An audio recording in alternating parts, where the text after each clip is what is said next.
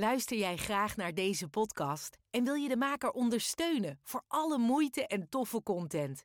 Geef dan, als je wat kan missen, een digitale fooi. Dat doe je via fooiepot met een d.com zonder abonnement of het achterlaten van privégegevens. Dus fooiepot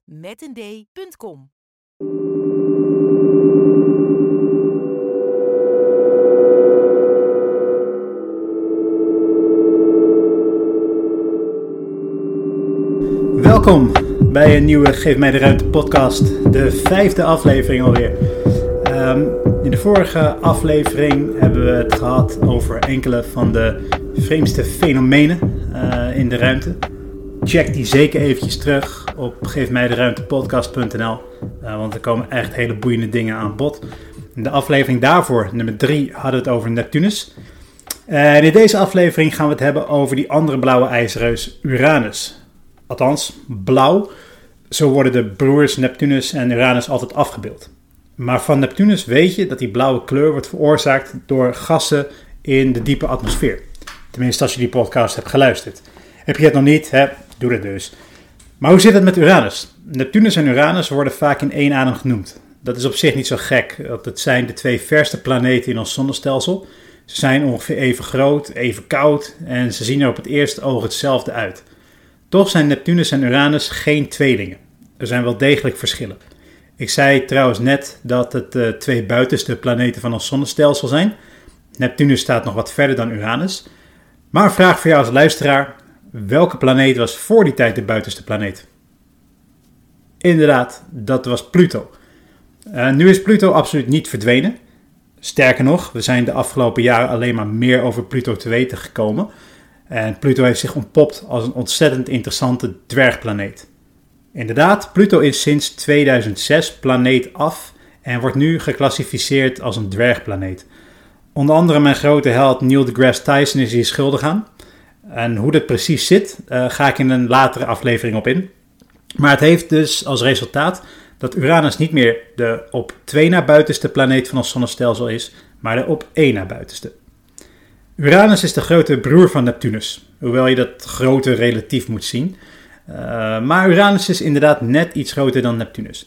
Neptunus heeft rond de evenaar, daar waar de omtrek het grootst is, een diameter van iets meer dan 51.000 kilometer.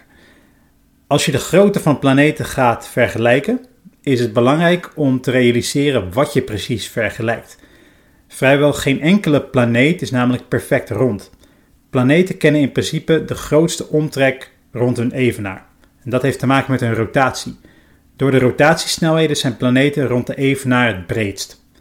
Uh, zeker gas- en ijsplaneten zonder vast oppervlak. Planeten zijn dus eigenlijk een beetje eivormig, de een wat meer dan de ander.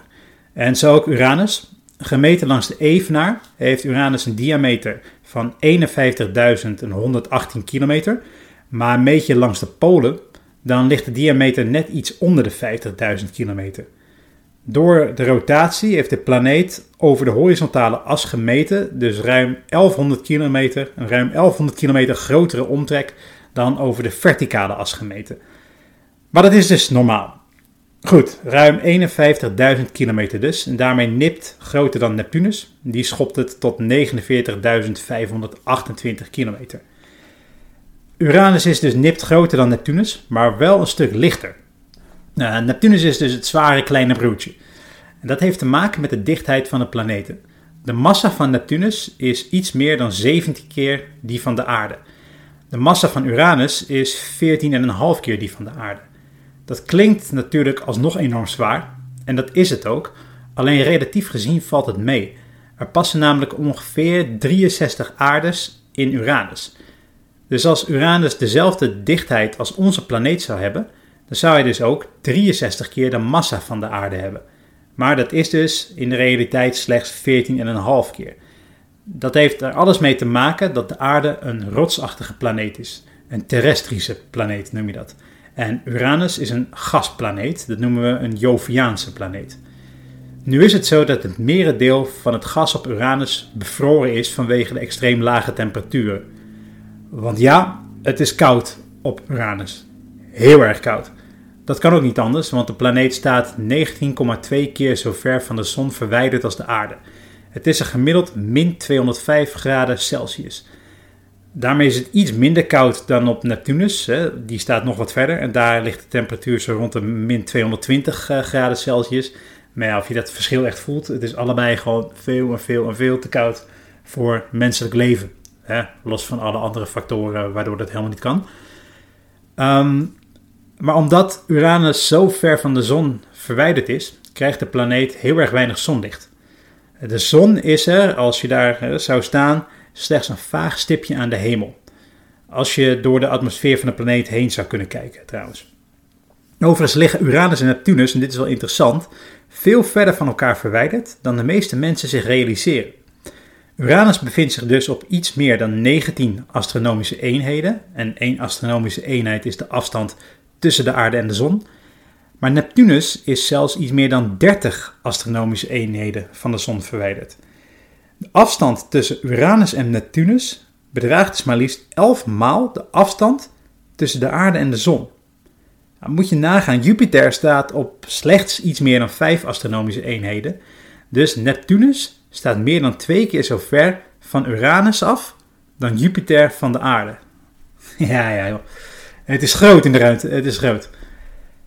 En nu je dit weet, is het dus niet zo verwonderlijk dat Uranus een planeet is die met het blote oog af en toe onder gunstige omstandigheden weliswaar te zien is, maar eigenlijk niet te herkennen is als planeet. Het licht van sterren van miljoenen lichtjaren bij ons vandaan is feller dan de weerkaatsing van het zonlicht op Uranus.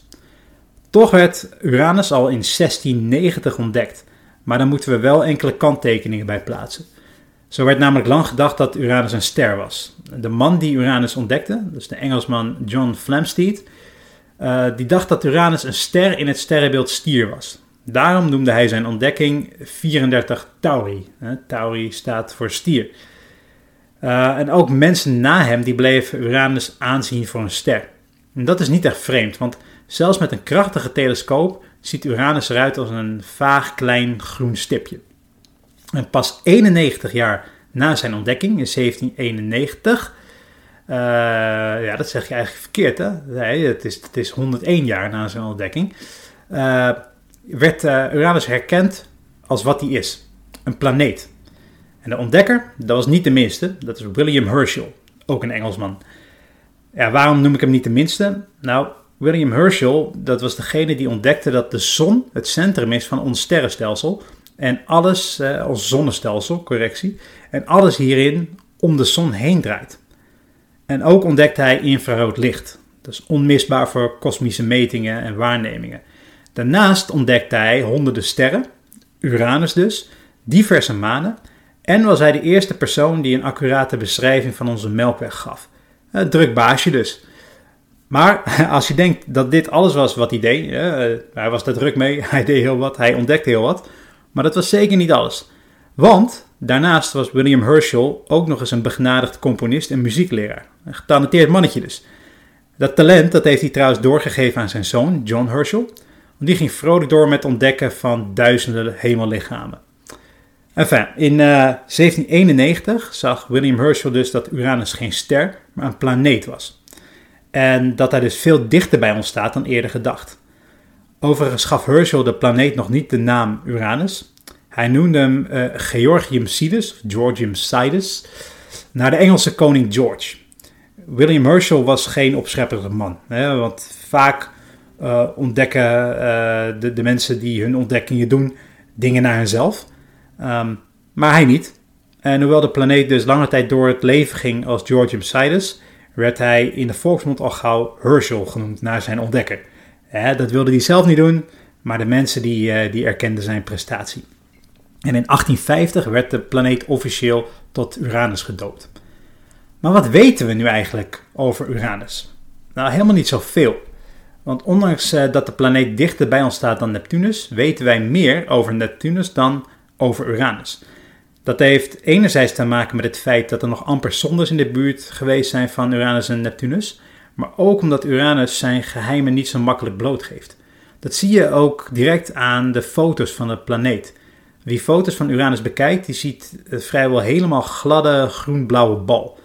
Uh, terwijl je bij Neptunus duidelijk veranderingen in de atmosfeer ziet. Wanneer je dus zo naar Uranus kijkt, dan lijkt het nogal een saaie planeet. Maar dat is hij niet, want er zijn heel wat interessante zaken over deze planeet te vertellen. Um, allereerst is het zo dat wij dankzij Uranus ook Neptunus hebben ontdekt. Hoe dat zit? Dat zit als volgt. Nadat Uranus langere tijd geobserveerd was, en dat we wisten dat het een, eh, een eh, planeet was, konden geleerden zijn baan en omlooptijd uh, om de zon voorspellen. En die berekeningen die klopten bijna, maar niet helemaal. Terwijl ze wel zouden moeten kloppen, want uiteindelijk was het gewoon, zeg ik tussen aanhalingstekens, wiskunde en natuurkunde.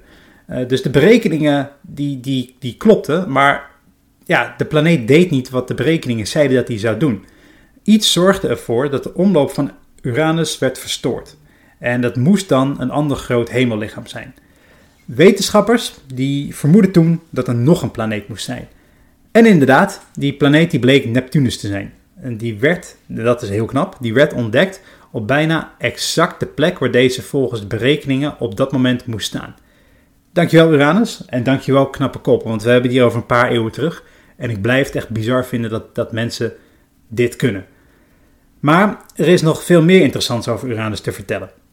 Door zijn afstand uh, tot de zon doet de planeet er heel, heel lang over om een rondje om de zon heen te draaien. Maar liefst 84 jaar. Een jaar op Uranus duurt dus 84 jaar. Maar een slome duikelaar is het allerminst. Want voor een rondje om zijn eigen as, een dag dus, heeft de planeet slechts 17 uur en een kwartier nodig. En onze eigen aarde doet hier 24 uur over. Een dag op Uranus duurt dus slechts iets meer dan 17 uur. En deze snelle rotatie, in combinatie met zijn enorme grootte, die heeft een gevolg. Kun je raden wat het gevolg is? Als je de, de vorige afleveringen van de Geef mij de Ruimte podcast hebt beluisterd, dan weet je denk ik het antwoord al, die vraag heb ik al eens eerder gesteld. Maar het antwoord op die vraag is wind. Hele harde wind. Op Uranus waait het, net als op de andere gasreuzen en ijzerreus Neptunus, ontzettend hard. Vooral in de bovenste lagen van de atmosfeer.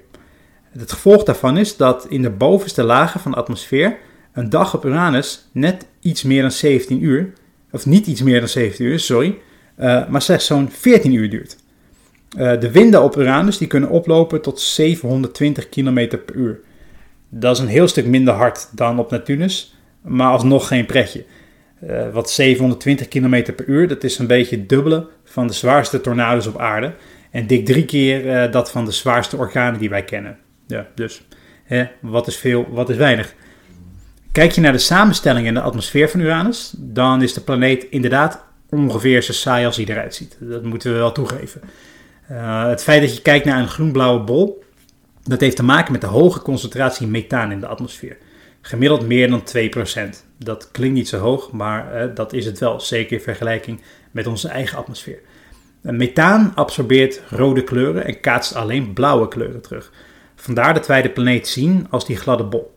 Maar eerlijkheid gebied te zeggen dat de atmosfeer ook niet zo heel erg spannend is. Hij ziet er dus niet zo spannend uit, hij is het ook niet. Qua samenstelling lijkt Uranus heel veel op Neptunus, Jupiter en Saturnus. Het grote verschil tussen Uranus en Neptunus enerzijds en Jupiter en Saturnus anderzijds is dat het op Uranus en Saturnus zo koud is dat veel van de gassen bevriezen. Uranus heeft geen vast oppervlak. Uh, Saturnus ook niet de gasreuzen, Jupiter en uh, um, Saturnus ook niet. De buitenste lagen van de atmosfeer die bestaan bij Uranus voornamelijk uit vloeibare waterstof, uit helium en methaan. En dat zijn stuk voor stuk de meest voorkomende stoffen in het heelal. Dus ja, daarom zei ik, hij is nogal saai. Wat dat betreft is er niks bijzonders te vinden. En de kern van de planeet is een mix van uh, ja, nog meer voorkomende elementen. Uh, Uranus heeft alleen geen uh, metallische waterstof. Dat is waterstof die onder extreme druk de eigenschappen van metaal krijgt.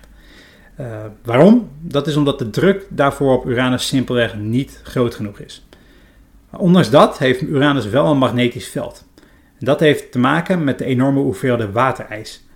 Inderdaad, als we het over water hebben en het vinden van water, dan kijken we naar Mars, we kijken naar de maan, we kijken naar enkele exomanen. Maar er is gigantisch veel water op Uranus te vinden, maar dan wel bevroren. Maar um, doordat dit waterijs meer warmte doorlaat dan andere elementen in de atmosfeer, ontstaat er een magnetische werking. En Uranus heeft een nogal grimmig en vaak wisselend magnetisch veld. Ja, wat maken we dan van die planeet? Wat, wat is er dan? Nou, is het gewoon een saaie, regelmatig gevormde ijzige bol met als enige spannende kenmerken harde wind en een wild magnetisch veld? Nope. Nee, nee, nee, zeker niet. Want wie goed kijkt naar Uranus, die ziet dat er iets heel vreemds met deze planeet aan de hand is. Deze roteert namelijk heel vreemd. Dan hebben we het niet over die snelheid, maar over de manier waarop hij roteert. De as van de planeet staat in een hoek van 98 graden. En nu staan de meeste planeten uh, niet helemaal recht op een as. Ook de aarde niet. Uh, ook de aarde draait behoorlijk scheef in een hoek van iets minder dan 23 graden. Uh, dat noemt men obliquiteit. Voor het oog staat de aarde nog altijd duidelijk rechtop, om het zo te zeggen. Hij, hij kantelt wat, maar ja, je ziet wat boven en onder is en hij, hij draait gewoon min of meer zoals je dat verwacht. Maar met een hoek van 98 graden ligt Uranus bijna perfect op zijn zijkant. Deze planeet die draait dus vrolijk op zijn zijkant. Uh, hij, hij draait dus geen rondjes om de as van noord naar zuid, maar om de as van oost naar west. Als een, uh, als een kippetje aan het spit, zeg maar. En dat is interessant, want een planeet draait in principe niet van nature zo. Wetenschappers denken dat uh, ook Uranus vroeg in zijn historie een enorme botsing heeft overleefd. Die botsing die moet dan geweest zijn met een hemellichaam dat ongeveer zo groot is als de aarde.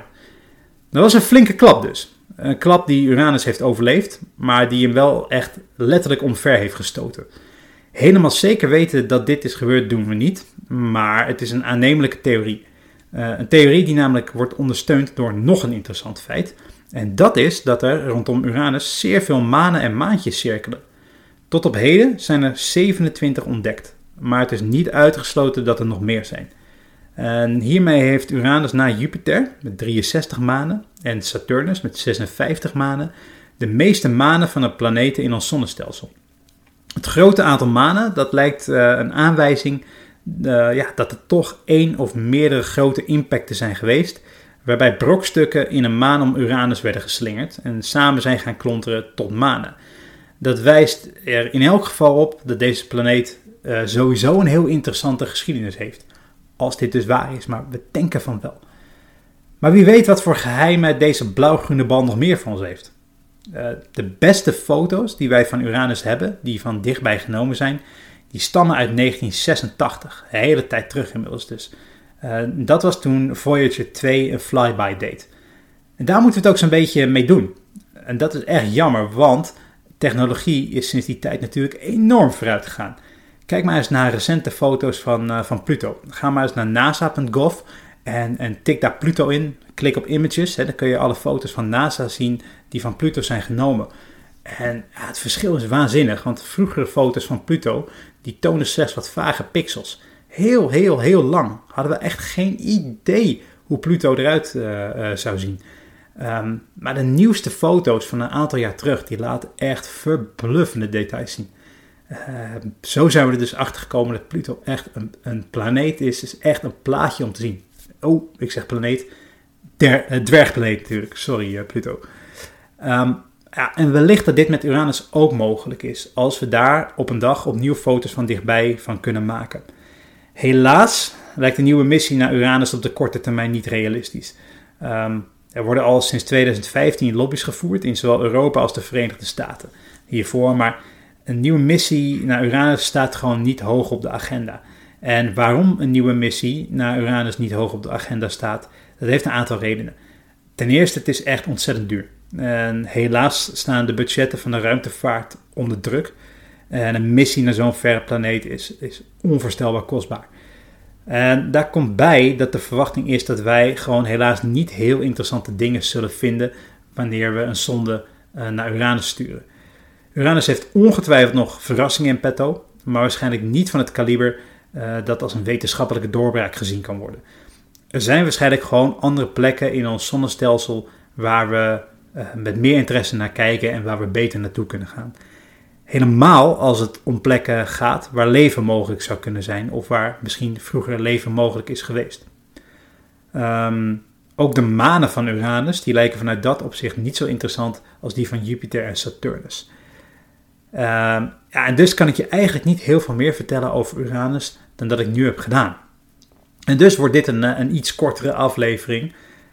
Is misschien niet zo erg, want de vorige nummer 4 was echt een marathon aflevering. En ehm, de volgende nummer 6 die belooft ook wel weer een flinke jongen te worden. Dus uh, voor aflevering 5 over Uranus houden we het hierbij.